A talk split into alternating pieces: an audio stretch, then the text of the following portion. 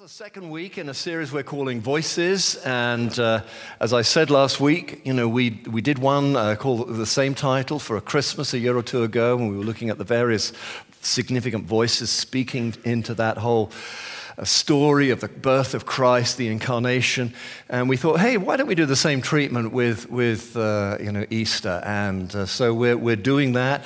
Uh, if you missed last week, of course, you can catch up on the podcast or the video cast. But uh, this week, we're going to be looking at, as indeed much of the Christian church is, is, is uh, Jesus' um, triumphal entry into Jerusalem. And so I've been uh, looking at Mark's gospel, so we're going to be into Mark's gospel. But before we do that, uh, I've got a little prologue, something to sort of set us up to better understand this passage. And so, will you turn with me then, please, uh, to, uh, to Luke chapter 11. Now, uh, AV and, and sound, I know I'm going off. I will get back to it, but stay with me, all right? Voice, just keep it on that. So, before we get into the passage that we're about to, to look at, I just want to make very brief mention of two occasions in Mark chapter 10 uh, which happen prior to Jesus' triumphant entry into Jerusalem. And the reason I'm mentioning that is, is, is because Mark positioned them there in a very particular way, to, again, to set us up, to better understand what's going on. And there are two stories immediately prior to Jesus' entry into Jerusalem. One is the occasion where James and John, two of Jesus' disciples, that's the close kind of group of a dozen or so, uh, he had many disciples who followed him, you know, a great crowd of people towards the end. But there was the inner, inner core of 12 disciples. They, were, they became known as apostles eventually. And James and John were brothers, and they were part of that. And they come to Jesus with a special request. And he has a question, and this, if you like, is the first voice I want you to clock. Jesus says to them, What do you want me to do for you? What do you want me to do for you? And they say, Well, Master, you know, when you come into glory, uh, can, can one of us sit on one side of you and one of you, one of, uh, you know, one of my, my brother sit on the other side?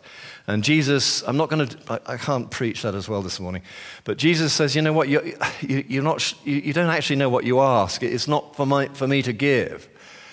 And then Jesus does a little bit of teaching about the nature of Christian uh, leadership, and that's that we are called to serve, not to lord it out and over. Uh, and so James and John probably felt mildly rebuked by that, and certainly when the other disciples heard about their request, uh, certainly at that point, you know, Jesus, uh, you know, that James and John were pretty uh, kind of uh, beaten up by the rest of the guys because they, they thought, you know, this is a bit of a play. You know, they're sort of trying to steal a march. They're trying to, they're trying to get an advantage. But I think what Mark is wanting to draw out there is really just this sense that, you know, when it came down to uh, you know, being asked by the Lord Jesus himself, what do you want me to do for you? There was a, an, element of, an element of personal ambition there. You know, make us famous, make us successful, may we look good, you know, one on either side of you. Now, it then goes on, the text in Mark 10 goes on to a story uh, which has become known as blind Bartimaeus. Blind Bartimaeus. And this is the story where Jesus is in Jericho. He's leaving Jericho on the way up to Jerusalem. More of that in a minute. And, that, and as he's leaving, this beggar, a guy called Blind Bartimaeus, says to him, or calls out, says, You know, Jesus Christ, Son of God, have mercy upon me, a sinner. You know, have mercy upon me, have mercy upon me. Uh, Jesus, Son of David, have mercy upon me. He's really making quite a, a fuss, and people are saying, Will you just shut up? Keep the master's busy, you know, leave, leave him alone. Anyway, Jesus clocks that this guy is calling out from the side of the road, You know, Jesus, son of David, have mercy upon me. And so he says, Bring him over here. We can bring him over here. So they, they, they all rush over to blind Bartimaeus and say, Oh, yeah, yeah, well done, you know, very good. You know, suddenly they change tune, as it were. You know, one minute they're sort of beating him down, next minute they say, Oh, come along, the master wants to speak to you. And when he is when he arrives before Jesus, Jesus asks him the same question. This is a deliberate device by Mark here. a deliberate device. And he says, What do you want me to do for you? What do you want me to do for you? Same question that he asked James and John What do you want me to do for you? And what blind Bartimaeus says, Lord, I want to see. Lord, I want to see. And so Jesus heals him. And what is wonderful then is, is blind Bartimaeus opens his eyes and he doesn't go just, wow, that's amazing. Oh, that's incredible. Look, mates, look, look what Jesus has done for me. You know, he opens his eyes and he sees Jesus. And what the text says is that he picks up his stuff and he follows Jesus. What do you want me to do for you? So Jesus is, is in that place, in that moment, and two of his disciples, they're wanting position, they're wanting recognition. And this other guy, he opens his eyes and he sees Jesus and he follows him. That's part of the prologue. I'll come back to that at the very end. The other part of the prologue is really setting the scene. And now, thank you, we'll be back onto script and uh, we'll look at Zechariah chapter 9, verse 9. And that goes, and this is 500 years before Jesus is born. He says here, Rejoice greatly, daughter Zion. Shout, daughter Jerusalem. See, your king comes to you, righteous and victorious, lowly and riding on a donkey, on a colt, the foal of a donkey. And the second voice is this See, your king comes to you. See, your king comes to you. Now, the reason Mark uses that reference is because actually at this time of year in Jerusalem, you know, uh, Jesus' group of disciples coming into the city wasn't the only group of teachers with their disciples. There were lots of sort of, uh, you know, spiritual leaders coming into town, and they would all have their disciples. And what, and what Mark is setting us up to believe and to see here open your eyes, blind Bartimaeus, is that Jesus is just no ordinary teacher, that Jesus is the king. And Zechariah, who prophesies this event that's going to take place 500 years in advance of his day, he says, See, your king comes to you riding on a donkey. Your king. So that's all of that is by way of prologue. Now we can finally get to Mark chapter 11, which is Mark's account of Jesus coming into Jerusalem. And uh, we'll pick up the text at uh, yeah, chapter 11, verse 7. And uh, there's a little bit of dialogue, a little bit of narrative that goes on before this. You can read that when you get home. But I'm going to pick it up at verse 7 here. And Jesus has sent his disciples out to, to get a, a, a, a it says a colt in, in Mark's gospel. Uh, other versions say a donkey, other, other accounts, but it goes like this When they brought the colt to Jesus and threw their cloaks over it, and he sat on it, and many people spread their cloaks on the road, while others spread branches they had cut in the fields. Those who went ahead and those followed shouted, Hosanna! Blessed is he who comes in the name of the Lord. Blessed is the coming kingdom of our Father. Hosanna in the highest. And Jesus entered Jerusalem and went into the temple courts, and he looked around at everything. But since it was already late, he went out to Bethany with the twelve. I found, find this interesting. I was reading it this week and it just struck me. There's this huge, great sort of hoo ha and celebration, all the rest of it, this, this coming into the city. And when he gets into the city, what does he do? He has a look around and then he goes home. And that tells me something. That tells me that actually the most important thing here is the coming into the city. It was actually the procession that was the important thing. Now, let me just sort of help you here and talk about this. Jesus was coming from Jericho. Jericho is 800 feet below sea level. Crazy, eh? 800 feet below sea level. Jerusalem is 3,000 feet above sea level. That is a trek. That is quite a walk. Now, if you were, you know, a businessman, a trader, a, you know, a merchant, and had to do that regularly, by the time you got to the top of that, uh, uh, you know, as you, as, you, as you crested the hill and found yourself overlooking Jerusalem, at that point, you know, you must have been pretty relieved. Keep going. You were pleased to be there. But this was not just a big climb, and everybody in, in that, in sort of south of Jerusalem, in that part, that segment, would have to do that climb. They were all relieved to get to the top. But in this time of year, there was an added layer of excitement. It was a festival. And five or six times a year, you would up all the family, you know, get the camping pots and this, that, and the other. Most people ended up uh, camping outside of Jerusalem for the big festivals. It was just too small. You know, too many people crushed in there. So you'd take everything, you'd get the kids, you'd traipse all the way up this hill with the kids, you know, whining, Are we nearly there yet? All this kind of stuff. But there was a sense of excitement. You'd see old friends. You'd, you'd, you'd catch up with relatives who perhaps had moved to a, a different part of the country. There was a sense of festival and excitement. So this is a second layer of, wow, you know, we're there. But then there's the third layer Jesus' disciples. They crest this, this hill. And, and there is an enormous sense of, of Jesus, the Messiah, the King, as many were beginning to see him, the King that is to come, uh, coming into Jerusalem, the holy city the place where God dwells, and Jesus coming home.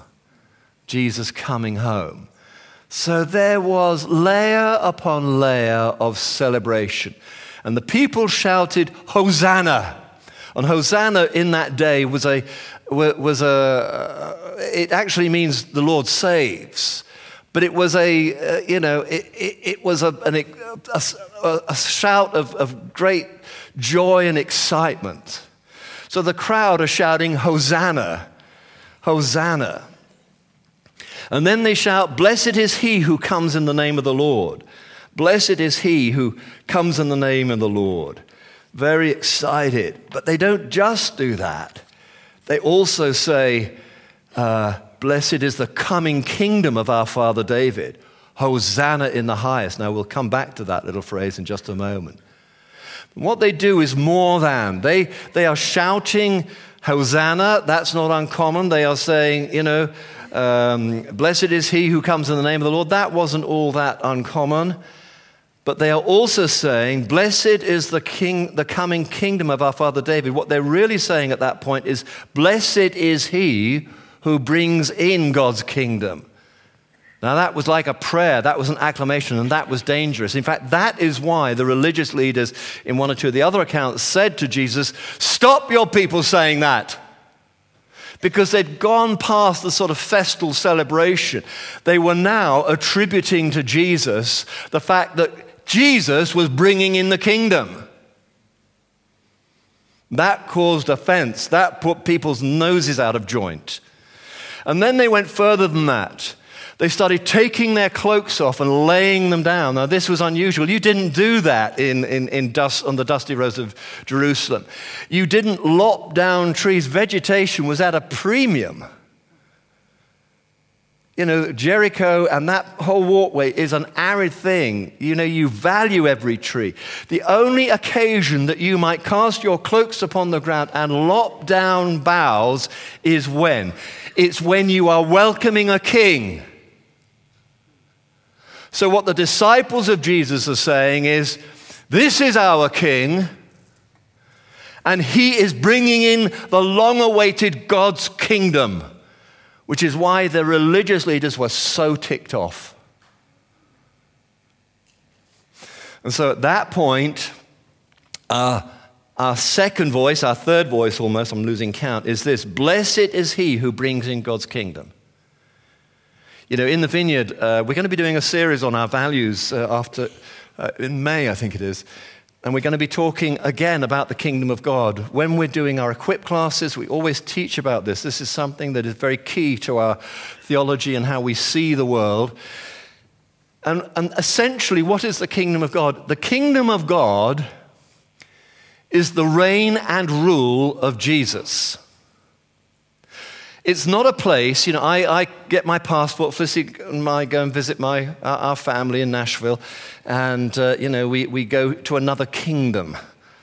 Know, if you travel, you may go into other countries, other kingdoms, and they're geographical. The kingdom of God is not geographical. You may have a great affection and a great respect for Jerusalem. With respect, it's not the kingdom of God. It is Jerusalem. It's a wonderful place to visit. I've been there. But the kingdom of God, in theological and biblical terms, is the reign and rule of God. And it is centered on Jesus, the King of kings and Lord of lords. Wherever Jesus is, there is the kingdom of God. You know, that, that song that we sing, Every Cell, we sung that, you know, lovely thing going on there. You know, that's about you know, everything falling into line with the lordship of Jesus. Every cell of our body, as it were, surrendering before Christ.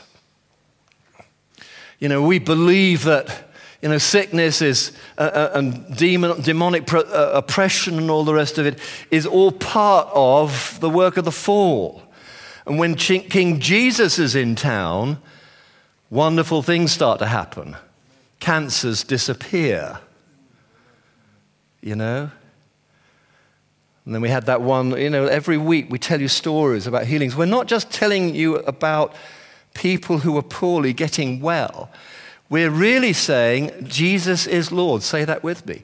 Jesus is Lord. He reigns and rule in our hearts and in this place, and wherever Jesus is, there is the kingdom. And things start falling into place. Got it? Things start falling into place. So here we have this situation where the people, like blind Bartimaeus, who opened his eyes, and you'd think it would have been, enough for him to see, he, you'd have, you know, you'd think it enough that he'd want to go around and see everything, but he sees Jesus and he decides, I'm going to follow that guy. That's the way blind Bartimaeus went. And these guys, these guys are heralding the arrival of the king. So blessed is he who brings in God's kingdom. We're nearly done. I'm surprised I'm doing quite well this morning. Let's go now then to Psalm 118, verses 22 to 27. 118, 22 to 27. Because part of that accolade that the people are, are um, using there is drawn from Psalm 118. And we'll look at it from verse 22. There's a real prophetic element in this psalm, written by David, I think. Is it attributed to David? Somebody tell me. It isn't, isn't, doesn't, isn't attributed to anyone. This, this psalm, by the way, was a prayer. It's a prayer that Jesus and the disciples used. When he left the Last Supper and went out to the, you know, the Garden of Gethsemane with his disciples, it says they went singing a hymn. Usually, Psalm 118 would be the, the hymn that they they would, or the, the psalm that they would use in that. So it, it has quite a standing in the scripture to Psalm 118. We can't look at the whole of it, but verse 22 onwards reads this The stone the builders rejected has become the cornerstone. You know, Jesus was rejected by the, the leaders and many of the people and the authorities. But it says here prophetically, the stone the builders rejected has become the cornerstone. The Lord has done this, and it is marvelous in our eyes. The author is seeing that something that was rejected by men is actually of extraordinary value to God. And it is marvelous in our eyes. The Lord has done it this very day. Let us rejoice and be glad. Lord, save us. Hosanna. Lord, save us. Lord, grant us success. Blessed is he who comes in the name of the Lord. There it is again. That was in the chant, you know, the accolade that the people shouted over Jesus. From the house of the Lord we bless you. The Lord is God, and he has made his light shine on us. With boughs in hand, join in the festal procession up to the horns of the altar. I'm going to finish. I didn't think uh, I'm going to finish off this little passage. You are my God, and I will praise you. You are my God, and I will exalt you. Give thanks to the Lord, for he is good, and his love endures forever. Say that with me. Give thanks to the Lord, for he is good. His love endures forever. Thank you, Lord. You see, uh, this is more than a bunch of people who look like they've had a bit too much to drink, a rowdy crowd coming into Jerusalem at the time of a great big party. There is something profound going on here. And the question, I suppose, that, that hangs in the air is are we amongst those upon whom the light has shined? Are we amongst those who, like blind Bartimaeus, have seen who Jesus is? And I suppose, as a pastor, I want to say to you, because this has certainly been part of my experience, you know, who is Jesus to you? Now, for some of you, that may be a, you know, a, a too early a question. You're still making up your mind. Great. By the way, if you have made up your mind, you can't do any better than get baptized next Sunday.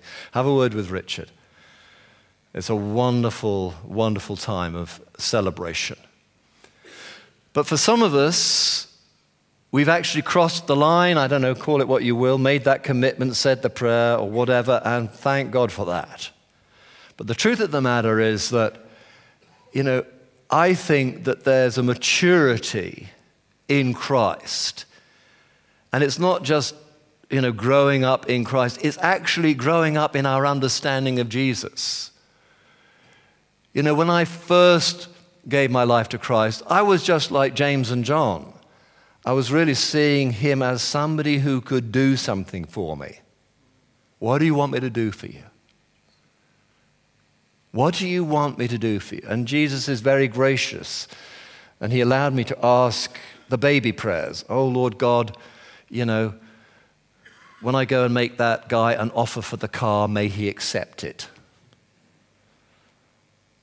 Oh Lord God, when they come to fix the boiler, may it not cost too much. You know, all these things, you know, 1 Peter 5, you know, cast all your anxious thoughts on God for he cares for you. It's okay. But as time goes on, and I said this last week, I referred to it, you need to listen to it, I gave a different version on it, it's the same thing. We grow in our understanding. We grow in what we see. And suddenly we realize we're, we're not just dealing with somebody who is a, a Mr. Fix It and well disposed towards us, but actually we're dealing with someone who is King of Kings and Lord of Lords. And as that light shines on us, and as our eyes are open to that truth, that changes everything. It changes everything. It changes the way we do life. It changes uh, our ability, uh, our capacity to be resilient in the face of times of trial and testing.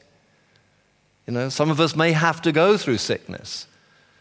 Sadly, not everyone gets healed. It's the mystery, if you like, of the now and the not yet. The kingdom of God is breaking in upon us, but there's more to come. I actually like, typically in the vineyard, we talk about the now and not yet. I prefer to say the now and there's more to come. And so, the question, the voice I'm hearing as I prepare myself in this season for Good Friday and Jesus is Jesus going to my cross, it's not his cross, it's he's dying the death that I should die. He should be on the throne, but no, he substitutes himself. And, and come and watch the movie. If it's a while since you've seen that movie, uh, come and see it on Friday with us, 12 till 2. and just, you know, wonder at what Christ went through for us because that's, make no bones about it, that's our cross. And he set us to one side and said, um, bless you. I'm going to do this for you. Remember me. I'm going to do this for you.